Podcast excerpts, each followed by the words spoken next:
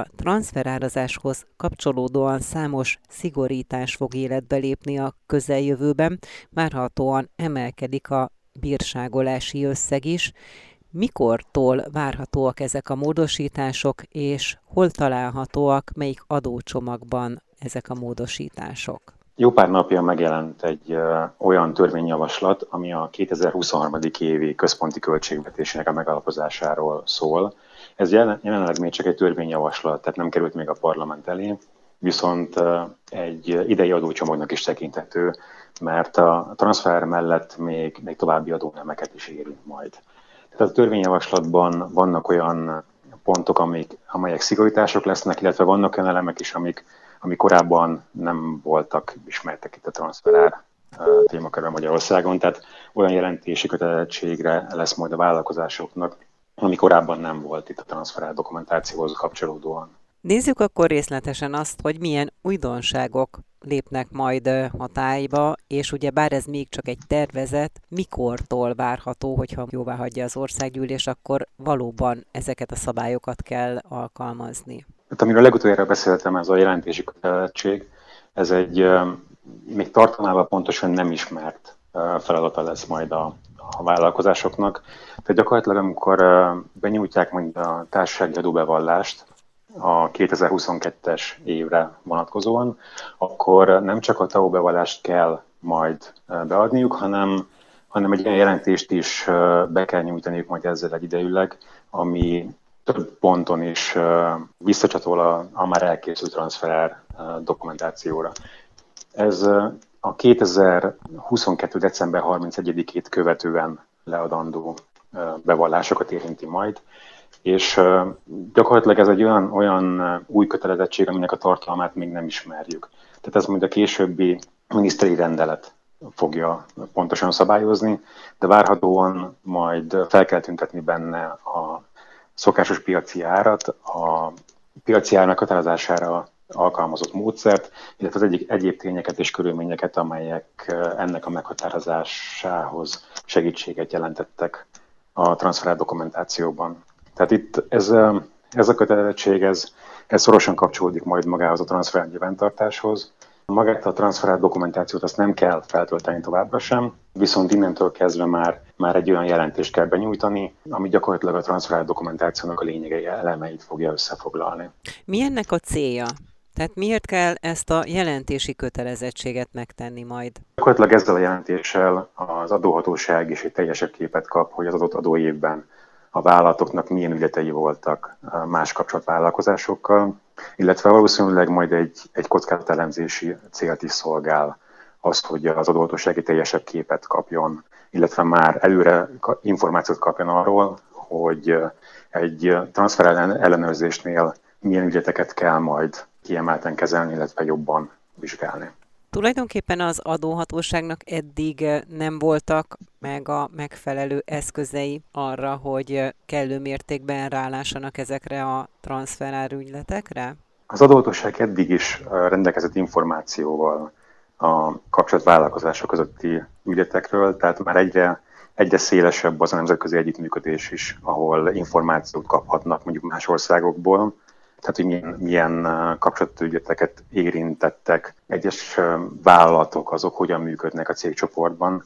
Tehát vannak olyan nemzetközi jelentések, olyan információk, amikhez eddig is hozzájutott, viszont arról, hogy az adott adóévben milyen ügyletei voltak az egyes vállalatoknak, arról még nem rendelkezett naprakész információval. Innentől viszont rá fog látni már a TAO bevallás benyújtásakor, hogy a adott adóévet, esetünkben itt a 2022-es adóévet, milyen kapcsolt ügyletek érintették. Hogyha egyszerűen el kell mondani azt, hogy transferál szolgáltatási kötelezettségek kinek van, és pontosan mi az a kapcsolt vállalkozás, akkor hogyan lehetne ezt megvilágítani? Tehát gyakorlatilag a transferár az egy, az egy évek óta kiemelt terület. Itt nem csak az országoknál, hanem az adóhatóságnál is. Itt, amikor transferről beszélünk, akkor a kapcsolatvállalkozások közötti ügyletekre gondolunk. Tehát nagyon sokszor találkozhattunk már, már korábban is a hírekben, hogy például az Egyesült Államokban több kritika ér olyan, olyan nagyobb multinacionális vállalatokat, akik bár amerikai székhelyen rendelkeznek, de mégsem ott adóznak. Tehát pont emiatt az egyes országok is kiemelten kezelik ezt a, ezt a területet. Tehát onnantól kezdve, hogy egy cégcsoportról beszélünk, mindig van egy ilyen személy, vagy vannak olyan személyek, akik többségi befolyást gyakorolnak itt a cégcsoport működésére. Tehát ők döntik el, hogy, hogy milyen áron szolgáltassanak az egyes vállalatok egymásnak, illetve milyen, milyen áron értékesítsenek terméket. És ezzel, ezzel akár játszhatnának is a vállalatok, hogy az adó alapjukat olyan országokba csoportosítják, ahol, ahol kedvezőbb az adózási rendszer. Hogy ez ne történjen meg, emiatt, emiatt léteznek transferálszabályozások, amik azt a célt szolgálják, hogy ezek a vállalatok ott adózzanak, ahol a piaci feltételek alapján ténylegesen is adózniuk kellene. Jelentős bevételkiesést okoz a nem megfelelő transferárazás a költségvetés számára, tehát ezért van a szigorítás is? A transfer az mindig is egy kiemelt terület volt pont emiatt, mert hogy ezt a, adó elkerülést próbálták megakadályozni az egyes országokban. Tehát ugyanúgy Magyarországon is, mint, mint a környező országokban, illetve az OECD tagországok is pont emiatt készítettek el egy olyan, olyan szabályozást, illetve olyan irányelvet, ami, ami ezzel foglalkozik, hogy az egyes vállalatok ne tudjanak az adóalappal játszani annak érdekében, hogy összességében globálisan kevesebb adót kelljen fizetniük. A törvényjavaslat alapján mekkora mértékben emelkedik a kiszabható mulasztási bírság összege, és hogyha mondjuk valaki ismételt mulasztást követel, akkor ez hogyan halmozódik? Tehát már eddig is egy elég magas mulasztási bírság volt, tehát a transfer dokumentációhoz kapcsolódóan. Ez 2 millió forint volt eddig, és az ismételt mulasztás esetén pedig 4 millió forint, ami egy önmagában még nem menne jelentős összeg, viszont hogyha figyelembe vesszük azt, hogy itt a, a mulasztási bírságot nem a transfer dokumentáció hiánya után szabja ki az adóhatóság, hanem az egyes ügyletek nem dokumentálása esetén. Tehát gyakorlatilag, hogyha több ügyletünk van, mondjuk 4-5 kapcsolatvállalkozással folytatott ügylet az érintett adóévben, akkor 4-5-ször 2 millió forint mulasztási bírság maximumról beszélünk. Most ez a törvényjavaslat várhatóan ezt az összeget meg fogja a két és félszeresére emelni, ami innentől kezdve egy 5 millió forintos mulasztási bírságot jelent a hiányzó dokumentáció esetén, illetve ismételt mulasztás esetén 10 millió forint mulasztási bírságot. Most fontos, hogy ezt, ezt nem csak a hiányzó dokumentáció esetén szabhatja ki az adóhatóság, hanem hiányos vagy nem megfelelő transferált nyilvántartás esetén is. Tehát, hogyha például a, az anyavállalatunk készíti el központilag a magyar transferált dokumentációt, és ez nem felel meg mindenben pontosan a magyar jogszabályi feltételeknek, akkor ugyanúgy kiszabhatja ezt a mulasztási bírságot az adóhatóság. Mi történik akkor, milyen, mekkora mértékű bírság szabható ki, hogyha egy cég egyáltalán nem rendelkezik transferár nyilvántartással, és kötelezettsége lenne erre vonatkozóan? Ez a mulasztási bírság kiszabható minden egyes ügyet esetében, ahol nem készült transferár dokumentáció. Tehát ez egy, ez egy maximum összeg, tehát adóhatóság kiszabhat ennél alacsonyabb bírságot is, de azért azt látnunk kell, hogy megvan a lehetősége, hogy ha elég súlyosnak ítéli meg a mulasztást, tehát hogyha egyáltalán nem rendelkezik a, a transferál nyilvántartással adott vállalkozás, akkor ki is fogja szabni ezt a, ezt a maximum összeget. Pont azért, mert, mert itt a, a kapcsolatügyletekkel kapcsolatban, illetve a magyar adóalap helyességének a vizsgálatával kapcsolatban az elsődleges információforrás, a transferált dokumentáció. És hogyha ez nem készül el, vagy nem készül el időben, vagy, vagy pedig hiányosan készül el a vállalkozások által, akkor ezt nagy valószínűséggel szankcionálni fogja az adóhatóság. Vegyük akkor át pontról pontra azt, hogy a jogszabály módosítás szerint várhatóan hogyan változik a transferár adatszolgáltatási kötelezettség, milyen új elemek jelennek majd meg várhatóan 2023-tól. Beszéltünk már a transferár jelentési kötelezettségről, tehát ennek a pontos tartalmát még nem tudjuk hogy még mi az, aminek bele kell kerülnie. Nagy valószínűséggel benne lesz majd az egyes ügyleteknek a piaci ára, tehát hogy mi a, mi a szokásos piaci ára különböző kapcsolt szerződések esetén. Az, hogy ezt a szokásos piaci árat milyen módon határozta meg az adózó, tehát milyen módszerrel, ezt nevesíteni kell majd, illetve hogy milyen tényeket és körülményeket vett figyelembe ennél a, ennél a jelentésnél. Tehát ez még egyszer mondom, nagyon fontos, hogy ez, ez nem volt korábban ilyen kötelezettség, és ez 2023-tól fogja érinteni a társasági adóbevallásokat. Másik fontos változás, hogy a szokásos piaci ártartomány meghatározásakor már eddig is ismert volt az interkvartélis tartomány képzésével kapcsolatos kötelezettség. Tehát ez gyakorlatilag azt jelenti, hogy ha egy adatbázis kutatással meghatároztunk egy, egy ártartományt, vagy kiválasztottunk olyan vállalatokat, akiknek az adatai figyelembe vehetjük a piaci ár meghatározásánál, akkor nagyon sok eset, a főszabály szerint nem vehettük már figyelembe a minimum és a maximum értékeket, pont azért, hogy a szélsőséges értékek ne kerüljenek bele a, a tartományba. A jogszabály már eddig is előírta egy, egy statisztikai szűkítésnek a, az elvégzését. Gyakorlatilag ez az interkvartális tartomány képzése, ami azt jelenti, hogy a kapott adathalmazt felosztjuk négy egyenlő arányba, és a felső 25%-ot vagy az alsó 25%-ot levesszük róla. Tehát gyakorlatilag csak a középső legjellemzőbb 50%-ot um, hagyhatták meg a vállalkozások, amikor azt nézték, hogy a saját áraik, saját adataik azok, azok beleesnek ebbe a piaci ártartományba. Voltak ezzel kapcsolatos könnyítések a múltban, illetve most még vannak, mert most még hatályban van. Például azt, hogyha 30 elemszámnál kevesebb volt ez a, ez a mintavétel, illetve 10 vállalatnál kevesebb vállalatot vettünk figyelembe a, a benchmark tanulmányban, illetve a maga a minimum és a maximum közötti eltérés, ha 15% pontot például nem haladta meg, akkor még továbbra is lehetőség volt arra, hogy ezt a, a minimum és a maximum ért közötti értékeket vegyük figyelembe, tehát nem, kell, nem kellett statisztikai szűkítést elvégezni.